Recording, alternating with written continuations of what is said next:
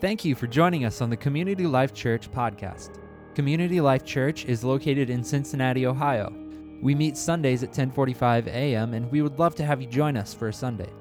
You can find out more about our church by liking us on Facebook at facebook.com/clifechurchcincy. Today's message is from our Easter Sunday celebration. We pray that you find great hope and joy in the resurrection of our Lord on this most joyful day. Well, good morning, church, and happy Resurrection Sunday. There's an ancient greeting of the church, which is fitting for a day such as today, and it's very simple call and response. It goes like this. When I say, Alleluia, Christ is risen, you respond by saying, He is risen indeed. Now, I want to try this out this morning. I know we're not in the same room, and so I can't hear you guys say the response back to me, but I'm going to trust that you're going to do it. And you're going to say it out loud and strong. And so, are you ready? Here we go. Alleluia, Christ is risen. He is risen indeed. Amen. Let us open with a word of prayer this morning. Alleluia, Lord Jesus Christ, you are the first and the last. You are the living one. You were dead, and now you are alive forever and ever. And you have the keys to death and Hades. Joyful praise to you, risen Lord. And now, living Lord, we pray, show yourself to us this day. May we hear you speak our names so that our hearts will be full of joy and our lips quick to announce this good news. He is risen indeed. Alleluia.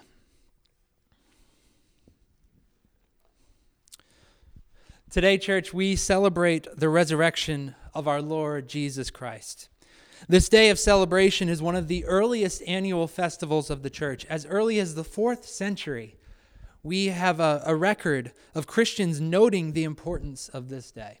And what that means for us is that in a unique way, today we gather with Christians through all time to declare this powerful truth that Jesus Christ the Lord is risen today.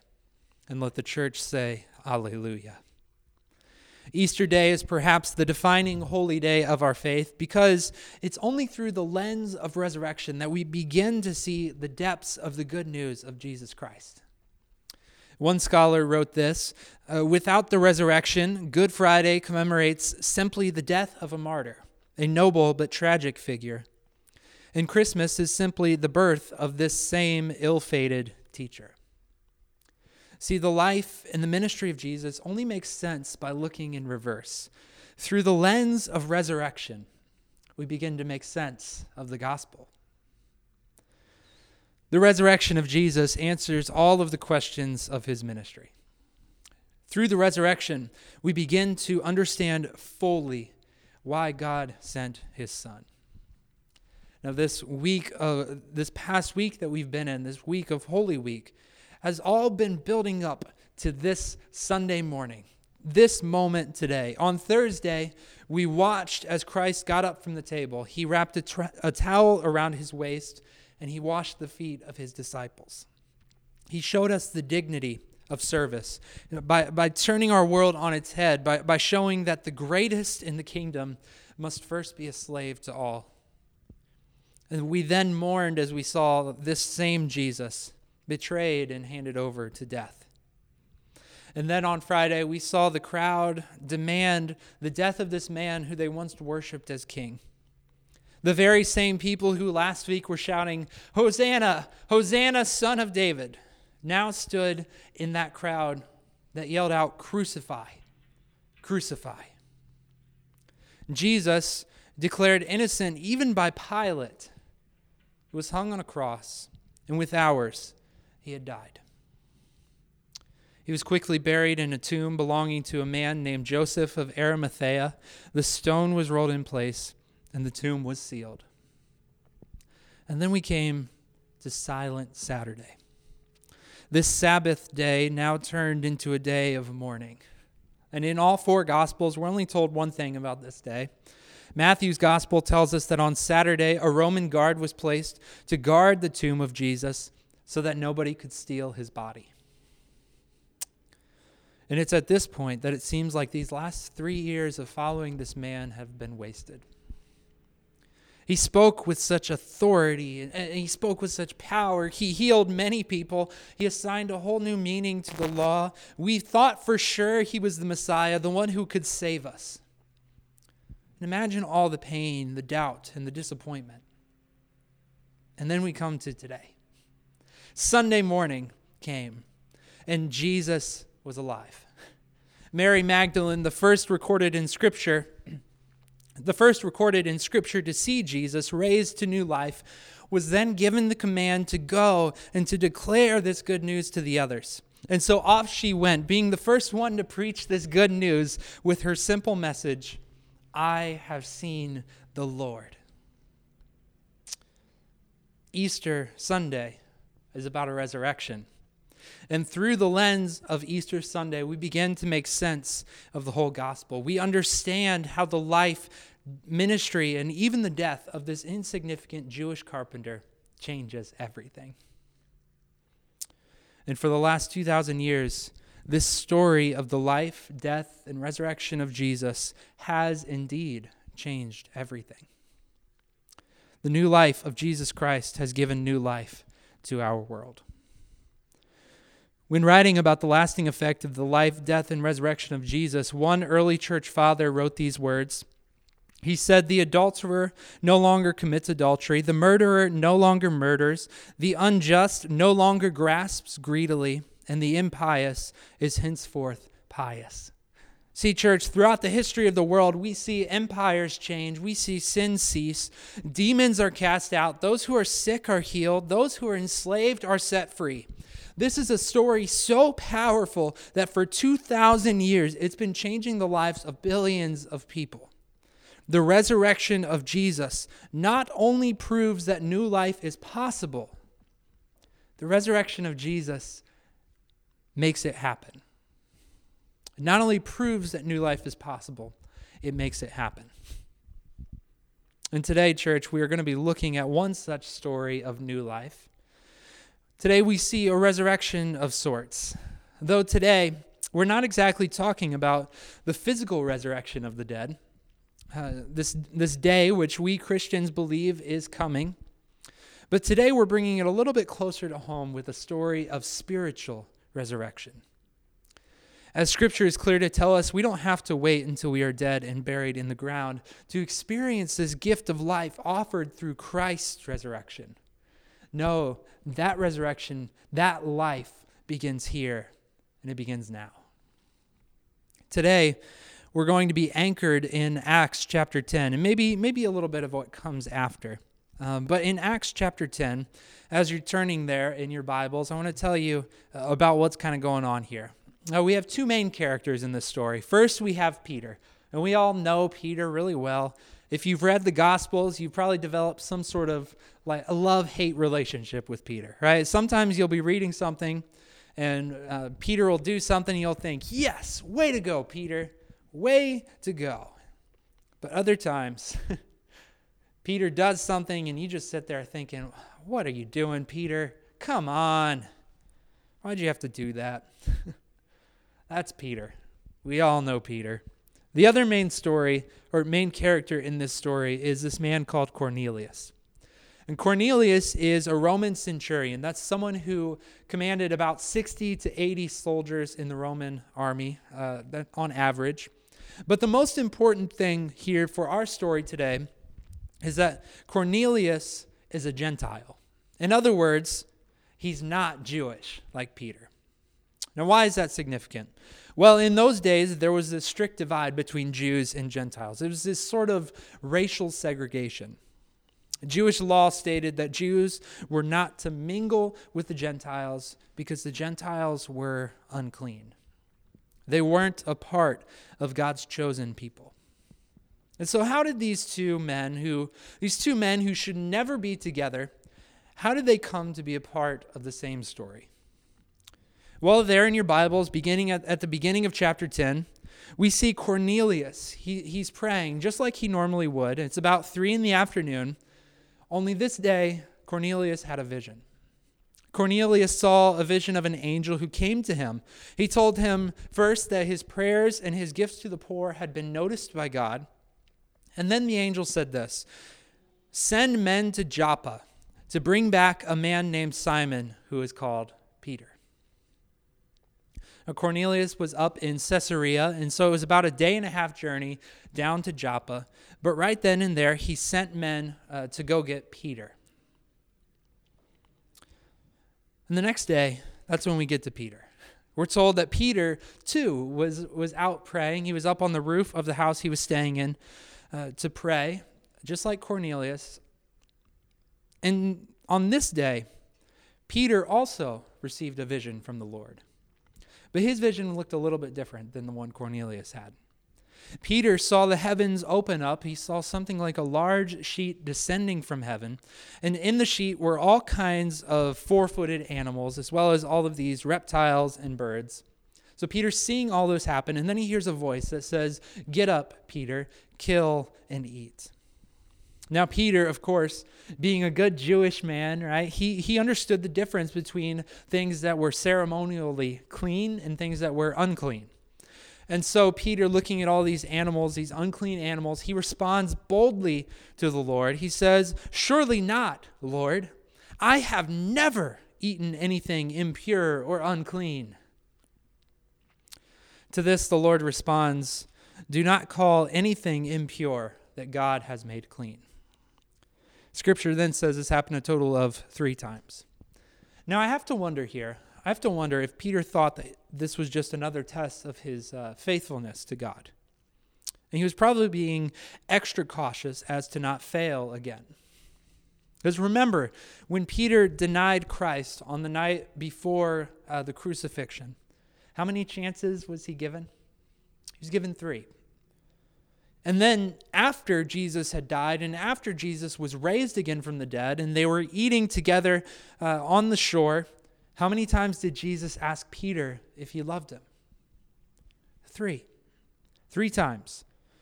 And now here again in Acts chapter 10, Peter is again being asked a question 3 times. A question that as a Jew, he should know the answer to. And so 3 times we see Peter said to the Lord, "Surely not, Lord. I have never eaten anything impure or unclean." And then immediately after the 3rd time, the sheet went back up into heaven, and Peter was just left there wondering, what was that? What was that all about? And as he's sitting there wondering, the men sent by Cornelius showed up. They said, "Peter, Cornelius wants you to come with us so that you can come preach the gospel in his household." Now, all of this is just, it's so strange. There's no part of this that's normal.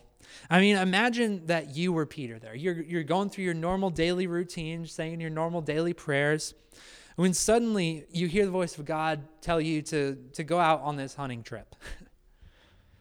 And then as soon as that's over, some soldiers show up telling you or asking you to come with them to go preach to their captain, this man that you had never met before, this man who, according to your laws, you shouldn't even be allowed to go visit. That's Peter. That's where Peter's at right now. These men come. He's not allowed, according to the law, to go visit Cornelius, but Peter remembered the words of Christ in the vision. "Do not call anything impure that God has made clean."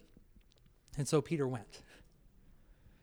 Jumping down in Scripture, it's about 2 days later, Peter shows up at the house of Cornelius, and he says to them, "Look, you guys know that it's illegal for me to be here with you and your family, Cornelius, but God told me not to call anyone impure or unclean, and so I'm here. Now tell me why." And I don't want you to miss what's happening here. The walls that Peter had upheld for his entire life are beginning to crumble. That separation in Peter's mind between a Jew like himself and a Gentile like Cornelius were beginning to fall down. And here's what's so important, what's so powerful about this story. Cornelius had asked Peter to come preach the gospel to him and his family. But it was really Peter who had something to learn from Cornelius. I had a professor who used to tell her students all the time, she used to always say, "You guys teach me so much." And this is a moment here like that. Right? I think it's an example of a student teaching the teacher. So what happens next is Cornelius told Peter how he came to send for him. And Scripture doesn't exactly say this, but I imagine that once Cornelius finished talking, I imagine there was a long pause. I think Peter needed a little bit of time to process all of these words that he was hearing. Because, see, in his mind, none of this should have been possible. Before 2 days ago, Peter thought that Gentiles were unclean. He didn't think that God came and did all of those things through Jesus for the Gentiles. And so, hearing the testimony of Cornelius, hearing how God talks to Cornelius in the exact same way that God talks to him, Peter probably had a lot to process. I mean, I think we've all been there, haven't we? Have you ever realized that you were terribly, terribly wrong about something? I know I have. But finally, after what was probably an uncomfortably long pause, Peter begins to preach. He said, now I get it. I now understand how true it is that God does not show favoritism, but accepts from every nation the one who fears him and does what is right. See, there in the house of Cornelius, Peter realized that his former pre-resurrection perspective of his world was wrong. And friends, this is what Easter does. All of Scripture is bending towards this direction, the welcoming of all people into the fold of God, regardless of where they come from. But see, Peter didn't see it. Peter couldn't see it until he was standing right there in the household of the man who he had been taught to hate. I now understand how true it is that God does not show favoritism. One scholar called this a moment of sweeping away the racial prejudices of centuries. This is equivalent to that moment that Dr. Martin Luther King Jr. spoke in his I Have a Dream speech, where he said, I have a dream that one day children of slaves will meet with the children of slave owners together at the same table. And friends, this is what Easter does. This is what the gospel does. And this is what Peter comes to learn. So Peter goes on to preach the whole gospel there in verses 36 to 43. But you know, I really don't think that he was preaching for Cornelius and his family. I think that Peter was preaching for himself. Peter was preaching to himself. I think he was preaching to all the Jewish people of his day. And I think that Peter was preaching to everyone who holds any sort of racial prejudice. Why do I say that? Well, the last line of Peter's sermon there in verse 43, it says this, all the prophets testify about him, that everyone who believes in him receives forgiveness of sins through his name. Now, a lot of the commentators that I read this week as I was doing my background study for this message, a lot of them say that this is sort of Peter's altar call moment, right? This is the come to Jesus moment at the end of his sermon. This is Peter giving an invitation to Cornelius and Cornelius' family to come and receive Christ. But you know, Cornelius doesn't really care about what the prophets have to say. That's why we read that while Peter was still speaking these words, the Holy Spirit was already beginning to move among Cornelius and his household. See, Peter didn't say these words for Cornelius. Peter said these words for Peter. He explained the gospel, and then he began to look back. He began to look back through this lens of resurrection, and that is when he began to see. Everyone who believes receives forgiveness. And fast forward just a bit, we see in the next chapter, Peter has to give an explanation as to why he broke the law and he went into the house of a Gentile. And here's what Peter said. I want to read this to you, beginning chapter 11, starting in verse 15. We read, As I began to speak, this is Peter speaking, he says, as I began to speak, the Holy Spirit came on them as he had come on us at the beginning. And then I remembered what the Lord had said. John baptized with water, but you will be baptized with the Holy Spirit. So, Peter continued, if God gave them the same gift that he gave to us who believed in the Lord Jesus Christ, who was I to think that I could stand in God's way? And then listen to the response given by the Jewish believers that were criticizing Peter for going into the home of a Gentile. They said, so then, even to Gentiles, God has granted repentance that leads to life. See, friends, with Easter, with the resurrection, there are no divisions. And thanks be to God that I am able to stand here and preach to you today, all because Peter went to the house of Cornelius.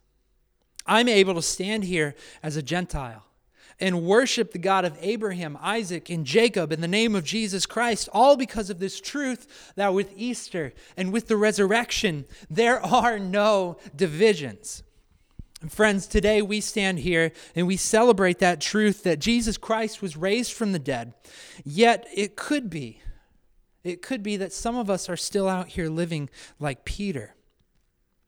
It could be that we still need that resurrection power to come and change us on the inside, to give us that new life that begins here and it begins now. Right? Maybe we've heard those words, God does not show favoritism. But we've yet to have that moment where we can begin to say, now I really get it. Now I really know what that means. And friends, whether you think that's you or not, I challenge you to begin looking with a resurrection perspective. Look at the words of Scripture through that uniting truth that Jesus lives. And just watch. Just watch the way that perspective might tear down those walls that you've spent your whole life holding up. Because that is what Easter does. The Apostle Paul wrote in Galatians chapter 3, he wrote these powerful words that in Christ there is neither Jew nor Gentile, neither slave nor free, nor is there male and female. For you are all one in Christ Jesus. If you belong to Christ, then you are Abraham's seed and heirs according to the promise. In Christ, the distinctions made at the fall are completely undone. Our so-called way of ordering our society based on off race, off national identity, or gender roles, all of these are undone in the work of Jesus Christ. We are all one in Him, and in Christ, we are all heirs according to the promise given to Abraham. This, friends, is what Easter does. And it's only when we look at the world through this resurrection perspective that we can begin to have this moment where we can say, now I get it. Now I really get it. See, it's not until we go into the home of that person that we've been taught to hate. It's not until we reach across that divide that we've built up or spent our whole lives holding up. And it's not until we step outside of our little fences that we begin to see the fullness of the gospel for what it really is. Now I realize just how true it is that God does not show favoritism, but accepts from every nation the one who fears Him and does what is right. And so, friend, I want to leave you with this question. What might Easter do in your life this year? What might Easter do in your life this year? What might this resurrection perspective change in your life? What walls might fall? Who might join you at the table of Christ? Who might join you at the table of Christ? Because, friends, the resurrection of Jesus Christ changes everything. And today, some 2,000 years ago, after that first Easter, lives are still being changed by the living Christ. And so again, I ask you, what might this Easter do for you? Thanks again for joining us. You can find out more about our church by liking us on Facebook at facebook.com/clifechurchcincy. And while you're there, go ahead and send us a message and let us know how God is working in your life or how we can be praying for you at this time. We would love to get connected with you. Well, again, thanks so much for listening to this week's podcast. We hope that you have a great week.